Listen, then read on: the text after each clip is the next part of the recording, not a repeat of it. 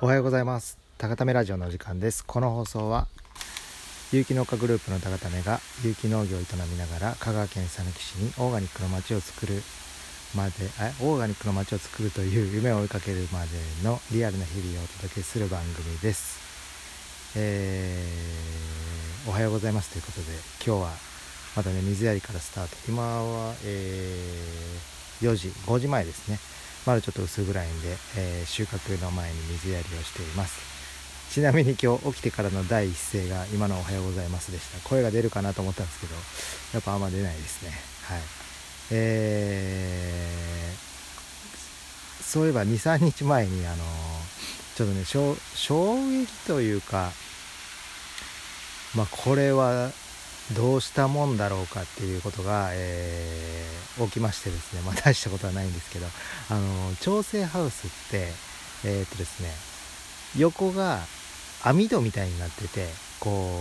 う夏場暑い日、今なんかそうなんですけど、横こうハンドル回すペダル、ペダルじゃないけどハンドルみたいなのがあって、そこを回していって、えー、火が照り出したらね横は開けるんですね。開けないとあの中がもうよんじゅうどとかになってしまって、あのさすがに苗たちが暑すぎるんで、えー、火が当たりハウスに火が当たり出して、もうにじゅうど超えたら横はこう開けるんですね。で両サイド開ける部分があって、あのー、両サイド開ける部分があって、そして、えーと、その中にある温床、さらにハウスの中にハウスみたいなのがあるんですけども、そこも開けるんですね。今は全開にして、まあそれが、えー、しがつこうはんからまあそんな感じで開けたり閉めたりするんですけども、で夜は、えーと、夕方、まあ、それこそもう暑くなくなってきたら、えー、両サイド閉じて温床のビニールも最後閉じるんですけども、まあこれが日々の作業なんですね。で朝は僕収穫で、えー、調整ハウスの方にいるんで、だいたい僕が温度を見ながらあそろそろ開けた方がいいなっていうタイミングで開けてるんですけども、今はだから閉めた状態なんですね。でこの、えーと、基本的に閉める最後の夕方に閉める作業っていうのは、えー、タタラッチが、えー、担当してタタラッチに任してるんですね。でこれえっと、まあ、毎年のことなんですけど、そのやっぱ開け閉めが甘いんですよね、タタラッチのまたこれ愚痴会じゃないですけど、愚痴ではまあまあ愚痴ではないんですけど、まあ事実なんですけどね、開け閉めが甘いと。でもっと言ったら今はですね、朝日が照り出したらもう開けちゃって OK で、えー、夕方はもう涼しくなったら閉めちゃって OK っていう、こう結構イージーな状態なんですね。これがしがつぜん半とかになると、えーとー、結構気温見てね、いやこれはもう開けずに行こうとか、右側を半分だけ開けようとか、え両方、えー、風、風によってはもう開けないでおこうとか、結構考えないといけない時があるんですね。まあそれはまあひゃっぽ譲ってで、ちょっと僕と感覚がずれてるのはまあまあこれはね許容範囲というかいいじゃないかと。で多分去年かな、まあでもその役割は結構今までもタタラッチやってるんですけども、まあ去年だったと思うんですけど、結構ね忘れることが多いんですよね。忘れることが多いというか、暑いのにいやそこはもう開けた方がいいんじゃないとか、もう寒いからもう閉めた方がいいんじゃないみたいな。今多分ごじ過ぎとかにハウスは閉めるんですけど、あのー、ちょっと前までだったらやっぱさんじぐらいに閉めたりもしてたんですね、 日, 日当たりの加減で。でだから、えーとー、そこの感覚を合わすためにとりあえず閉めたらメールをいっぽんもらえるからみたいな、ハウス閉めましたっていう、で開けた時もハウス開けましたっていうメールを、えーとー、もらえるようにして、えーと、そのメールが来ない時はあれハウスまだ開けてないんかな、暑いんちゃうんかなって時は僕からハウス開けたっていうメールを送ることがあったんですけどね。でその感覚もやっぱりなんていうんですかね、ただらち的に作業優先してしまって、ハウスもそろそろ閉めた方がいいのにハウス閉めたみたいな、このすいません閉めてませんでしたみたいなことが結構ね今年もまだ多々あるんですね。まあそんなこんなで、まあそのね感覚はやっぱり随時調整、そこをすり合わせていけばいいと思うんですけども、あこのタイミングでも閉めた方がいいんだなっていうのをただらちは分かってもらえたら、まあそれはそれでいいんですけど、それそんなことをね日々繰り返しながらのに、さんにちまえにね、あの夕方ハウス閉めましたっていう連絡が来るわけですよ。あ、ほんで OK みたいな。で結構ね最近に、さんにち朝寒かったじゃないですか。まあほんで朝ね僕が行くわけですよ、調整ハウスに。そしたらね右側がね空いてるんですよ、思いっきり。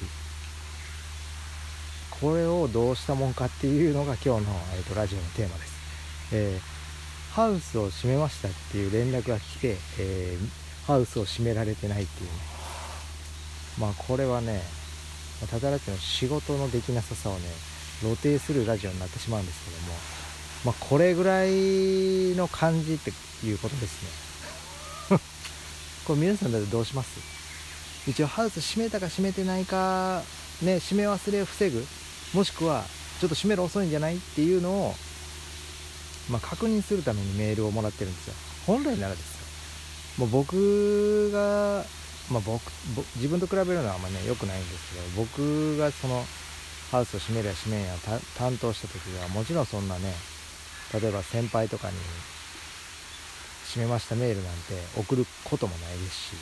し、送れと言われることもないですし、まあ、ほぼほぼ忘れることもないんで、はい、そして忘れたとしてもね結構自分が一番先に、え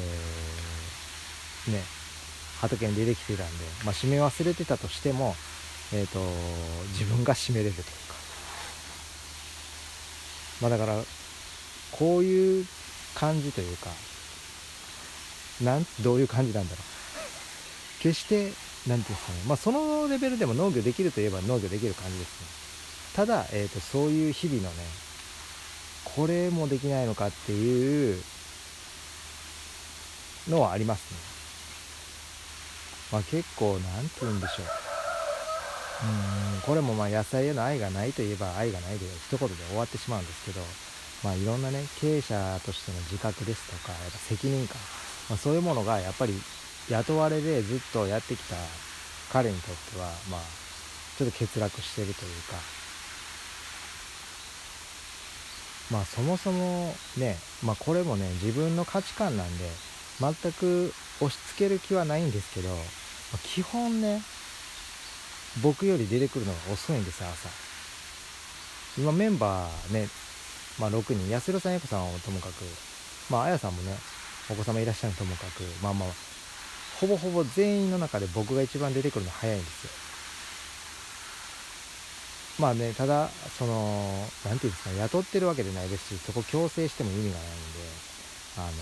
早く出てこいとはね言わないし、あの農業だから別にそれはそれでいいのかなと思うんですけども、まあ、振り返ってみると僕はやっぱり飲食店時代結構ね誰よりも、えー、早く職場に来てましたね。まあ、その方が心に余裕を持てますし、あのー例えばね焼き鳥や修行時代なんかやっぱ能力も低いですし慣れてないので、自分ができることって早く出てきてこう仕込みをね早く終わらせて、えー、先輩方の仕込みを手伝うというか、それによって仕事を覚えていったんですね。まあこのやり方昭和だよと言われたらそうなんですけど、でもまあ現状ね今の日本って決して経済発展してるわけでもないですし右肩上がりでもないわけなんで、やっぱねそのいつまでもその昭和のやり方はダメだとかね、そういうこと言ってたらね本当に弱い国になっていきますし、えー、なんて言うんでしょう、生産性が生産性が上がっていかないんで、はい、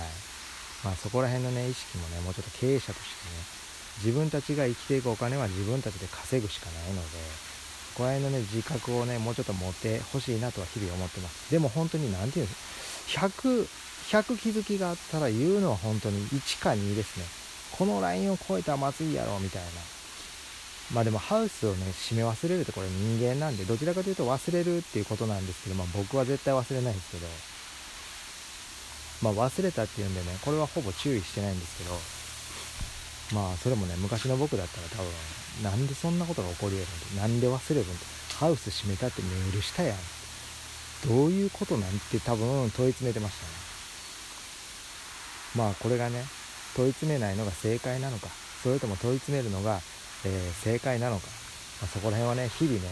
あのー、このラジオ聞いてる方もね、部下や後輩やね、お子さん育ててる方もたくさんいらっしゃると思うんですけども、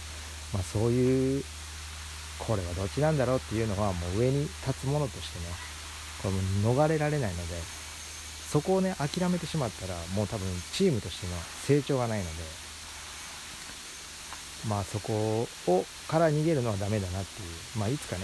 たたらちもね、いつかというかもうね後輩もどんどん入ってくると思うので、こういうあこの子はこれができないレベルなのかと、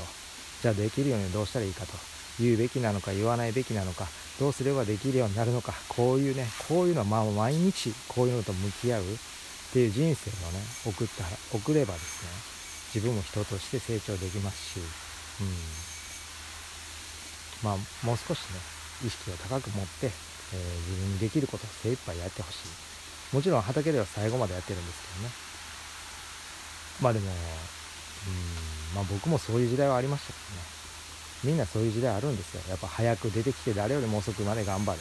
そのそのやってる姿を見てみんなねついてくるんで、ついてくるというか認めてくれるんで、なのでね、まあどちらかというと、えー、頭を使って、えー、組織にね利益をもたらすことができない若手時代っていうのはやっぱり誰よりも体を動かして、誰よりも行動して、そしてチームに貢献していくっていうのは非常に、うん、質っていうのは量をこなさないと上がっていかないんですよね。圧倒的量をこなすことによって質が生まれてくると。最初から質を求めてもやっぱ量をこなさないとその本当の質っていうのは見えてこないと僕は思っているんで、そのあたりもね意識してね、まあまあさんびゃくろくじゅうごにちあったら、えー、ほぼ、ね、さんびゃくにちぐらいは僕が一番最初に出てくるんで、これではねちょっとね先が思いやられるなっていう感じです。まあさっきもねその上に立つ者としての心構えっていうね感じで言ったんですけど、まあ最後にあの僕がいつもね心がけてる言葉があるんですけど、なんか名言っていうわけじゃないんですけど、まあ俺はあのー、や元ね野球監督の野村野村監督が僕は結構好きで、野村監督の本は大体読んでエッセンスは自分の中に落とし込んでるんですけども、あのやっぱリーダーの器以上に組織は大きくならないっていう言葉がありまして、やっぱりチームっていうのはリーダーにかかっていると、まあ、リーダーが、えー、これぐらいの器だったらチームはそれぐらいの器しかならない、これはもう常にやっぱ僕自身意識して、でみんなね家族持ったらリーダーですし、まあ、夫婦になってもリーダーありますし、もう人がふたり以上集まったらそれもチームなんで、そこで必ずリーダーという役割は誰しもが担っていくことになるんで、まあ、この言葉を皆さんもね意識していただけたらいいのかなと、僕自身も常に意識して、自分が成長しないと、自分がこうね一番やっていかないとチームっていうのは全く大きくなっていかないと、まあ、たたらちもねたたらパンの含め安弘さん、英子さんね、まあ、あやさん含めたチームのリーダーとしてね、その、まあ、ハウスをね閉めましたって言って閉めれないようなレベルでは先が見えてるんで、まあ、そこら辺を気合い入れてねやってほしいとは思ってるんですけどね、はい、まあまあこのラジオたたらちゃん聞いてるか聞いてないか知らないです、まあ、多分聞いてないんでね、はい、まあ、ま